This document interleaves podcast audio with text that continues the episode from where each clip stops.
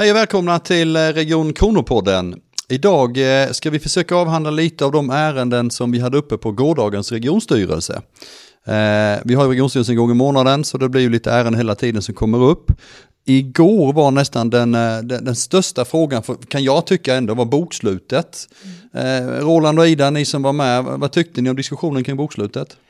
Ja, nej men det, bokslutet är väl å ena sidan, eh, det blev inte riktigt så illa som vi befarade. Eh, det vill säga vi gjorde ett sämre resultat än budget men ändå eh, ligger vi lite grann på plus över nollan.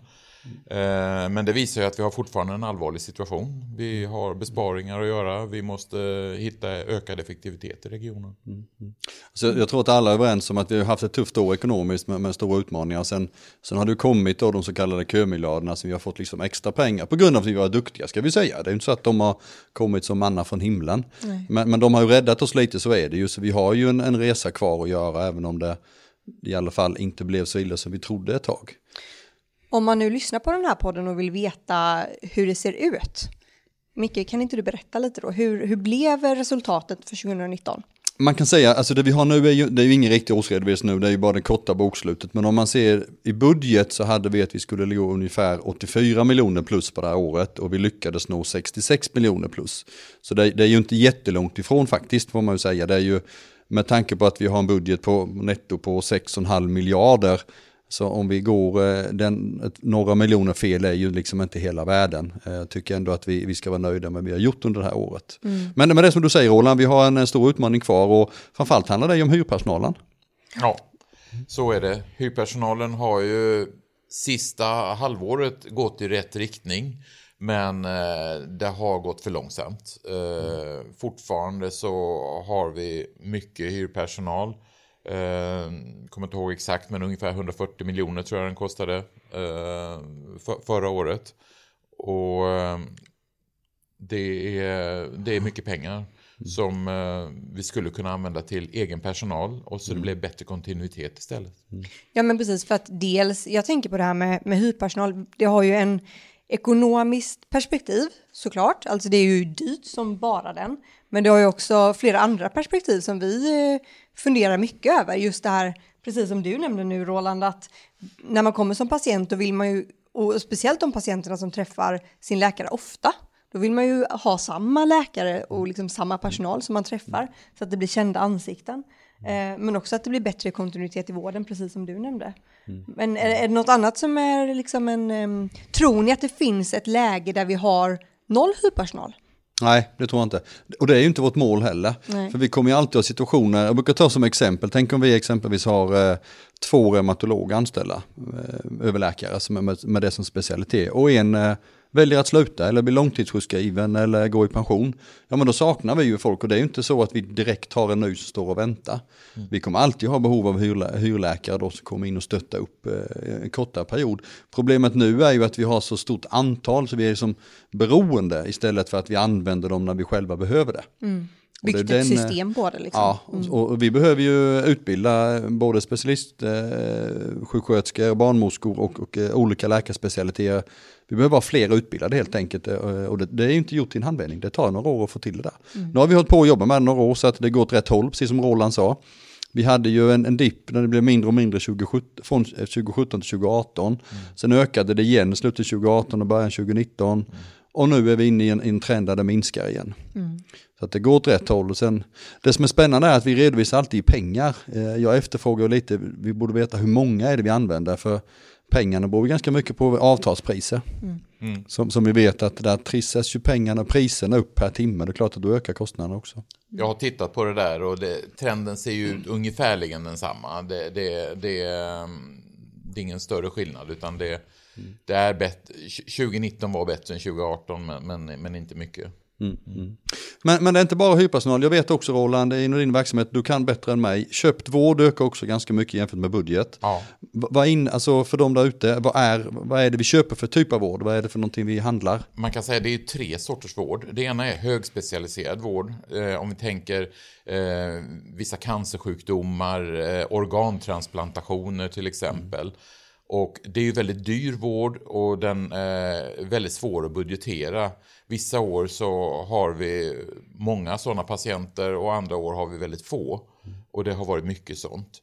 Sen är det också eh, där, där patienterna väljer att gå till ett grannlän därför att köerna är för långa hos oss. Mm.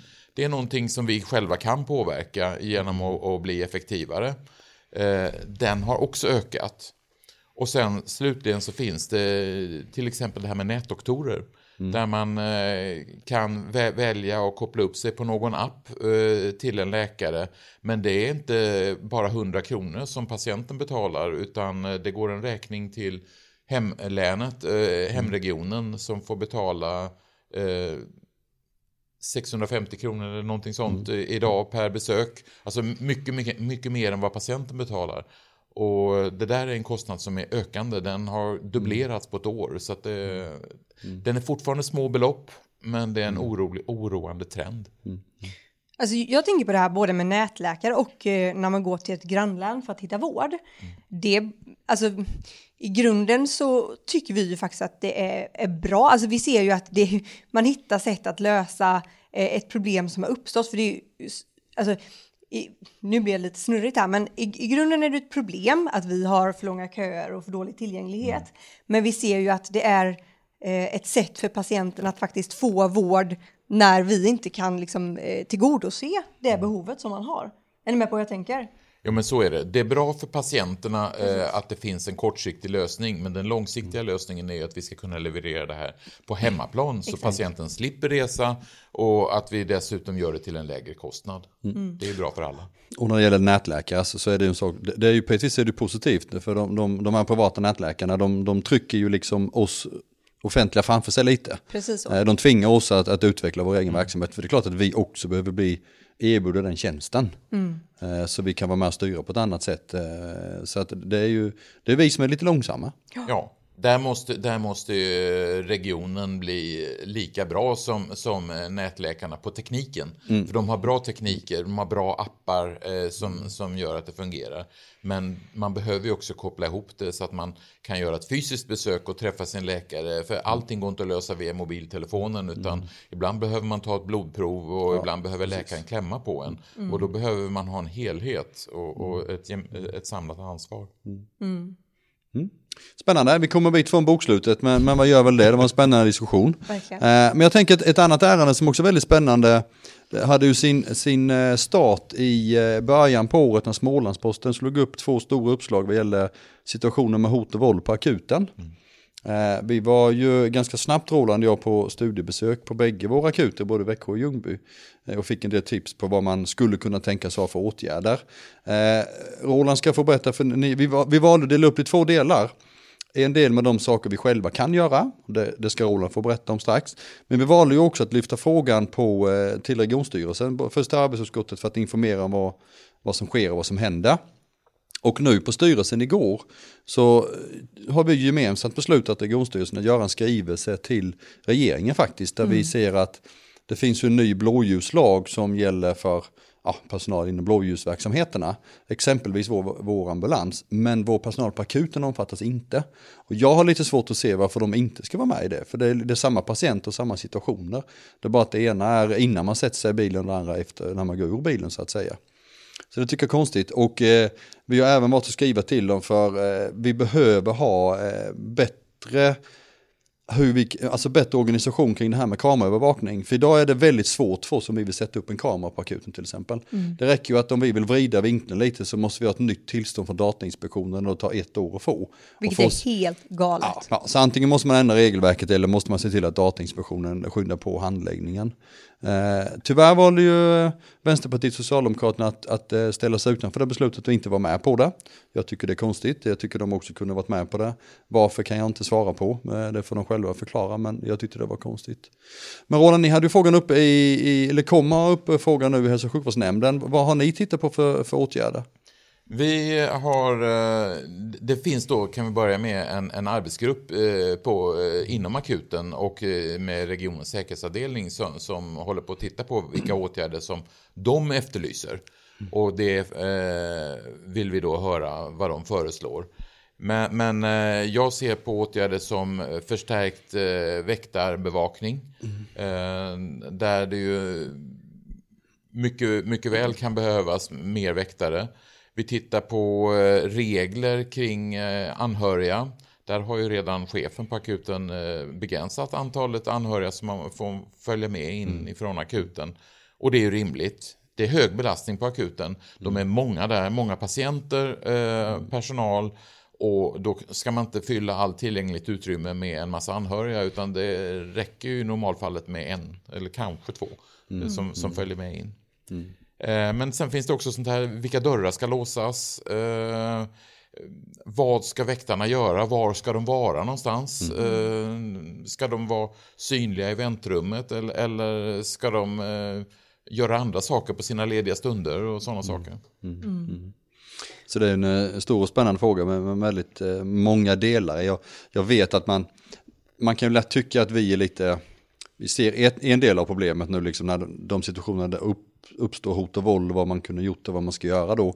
Eh, det är klart att det finns delar som handlar om att vi behöver begränsa trycket på akuten. Att det, det, är klart att det blir inte lättare av att det är långa köer. Det är klart att folk blir frustrerade och, och, och så. Men, men jag tycker ändå att man måste, man måste jobba på bägge ställena. Bara för att vi vill minska trycket på akuten så hindrar inte det att vi också gör akuta åtgärder nu för att, att underlätta för personalen. Precis. Jag vet att det förekommer i, i debatten nu på regionstyrelsen att man hellre vill eh, bota problemet istället för att eh, jobba med symptomen. Eh, och ska man prata sjukvårdssnack så tycker jag att man definitivt måste göra bägge delar, både symptomlindra och eh, försöka bota grundproblemet. Ja, definitivt. Jag menar, det är ju inte, de har ju vittnat om, det är ju, det är ju inte bara när det är eh, hårt tryck och långa köer som folk kommer in och mm. beter sig som skit, utan det är ju mm. faktiskt mm. hela tiden. Eh, alltså inte mm. hela tiden, men det kan vara eh, hela ja. dygnet liksom. Eh, så att det är ju inte, det kan vara ett delproblem, men man måste ju också se till att mm. folk får ju faktiskt inte bete sig hur som helst. Det är ju inte okej. Okay. Nej, alltså långa väntetider kan vara en förklaring till att det har blivit vanligare med sånt här, men det är ingen ursäkt. Varje människa har ju ansvar för vad man själv säger och, och gör gentemot andra. Mm. Och i grunden så är det här en lite grann en samhällstrend att uh, vi inte visar varandra så mycket respekt. Mm. Och, och där, det löser inte vi politiker uh, ensamma utan där måste hela samhället hjälpas åt att, att visa varandra hänsyn. Och jag ser det här lite grann som, vi hade metoo för, som, som var väldigt aktuellt för ett par år sedan. Som handlar om, om kränkande sexuella handlingar men det finns också andra kränkningar. Och till exempel hot och förolämpningar och det måste vi också reagera emot. Mm. Mm. Definitivt. Mm.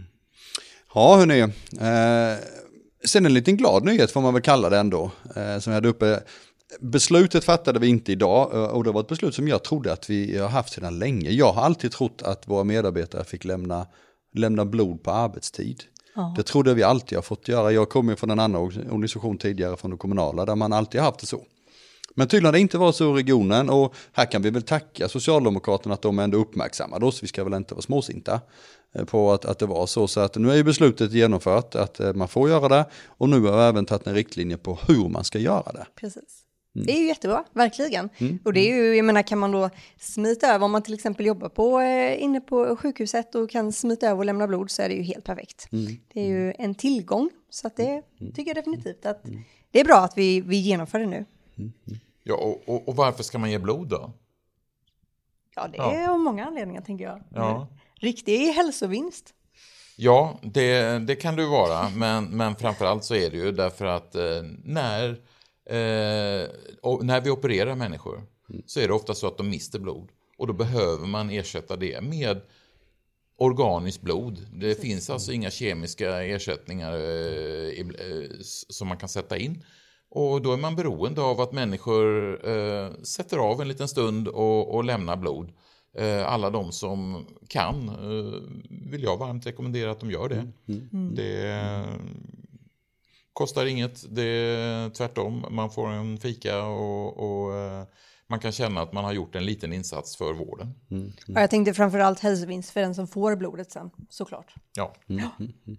Och det är faktiskt så ska vi ju ska vi säga att vi, eh, det finns olika blodgrupper, vi ska inte gå in på den detaljnivån, men vissa blodgrupper har vi ju faktiskt lite brist på i, mm. i länet just nu på, på blodcentralen. Så att det, det, är inte så att vi har massa blod för mycket som står och blir för gammalt, utan vi behöver och visst ju verkligen. visst är det så att blod är färskvara va? Ja, sex veckor mm. om jag inte missminner mig håller det. Så att vi, det mm. behöver ju ständigt fyllas på. Det vi istället gör är ju att ibland när vi har för mycket så säljer vi till alla regioner som det kan vara att eh, någon region har brist på en blodgrupp och vi har brist på en annan. Då kan vi hjälpas åt att sälja till varandra. Så, så vi är på det, blodmarknaden. Vi är på blodmarknaden kan man säga. ja, ja. Eh, och jag kan eh, själv intyga, jag har varit eh, blodgivare sedan jag var 18 år och eh, Eh, visst, det sticker till lite, men, men det är inte farligt. Det gör inte särskilt ont. Det var nästan värre för när man skulle ta stick i fingret först. Det gjorde faktiskt mer ont än sticket i armen. Så är man inte blodgivare, precis som Roland säger, ta tag i det. Gå in och på, jag tror man kan gå in på geblod.se och sen mm. kan man hitta all information där. Men visst är det så också när man ger blod, du som har gett länge, att man får en liten koll på sig själv så att man är frisk och så va? Ja, eh, blodet testas ju mm. innan det för vissa saker varje gång. Och sen får man en lite djupare, jag tror det är varannat år.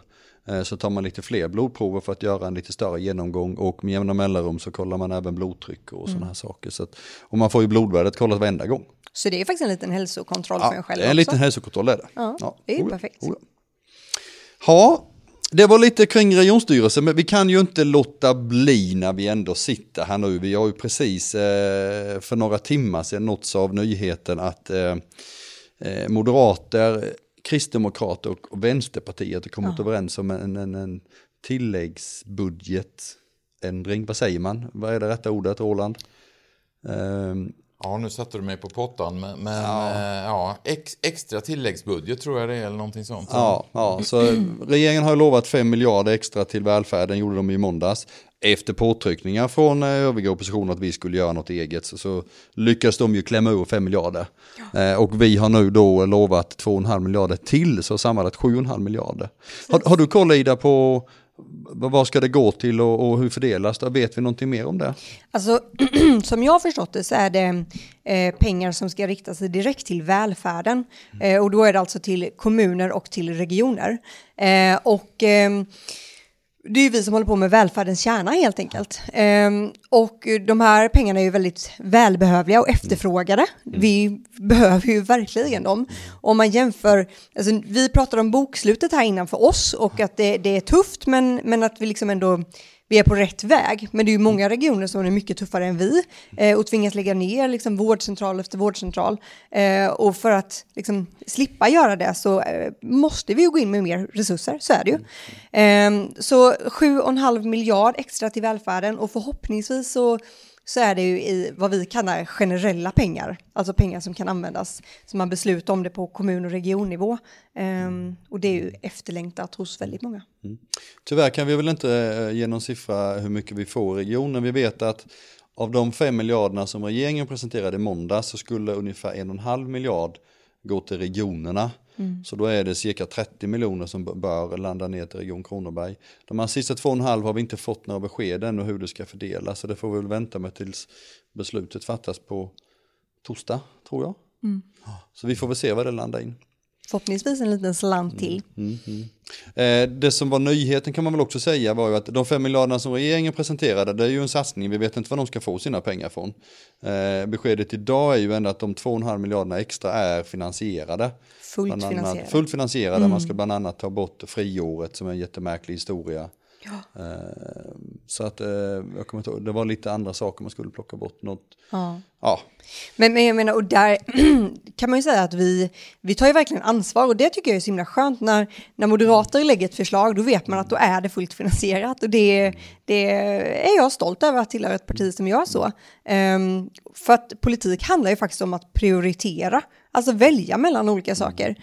Uh, och om vi får välja mellan friår eller pengar till välfärdens kärna, så väljer vi pengar till välfärdens kärna. Och det, det är jag ju väldigt stolt över, verkligen. Mm, det känns skönt faktiskt. Mm.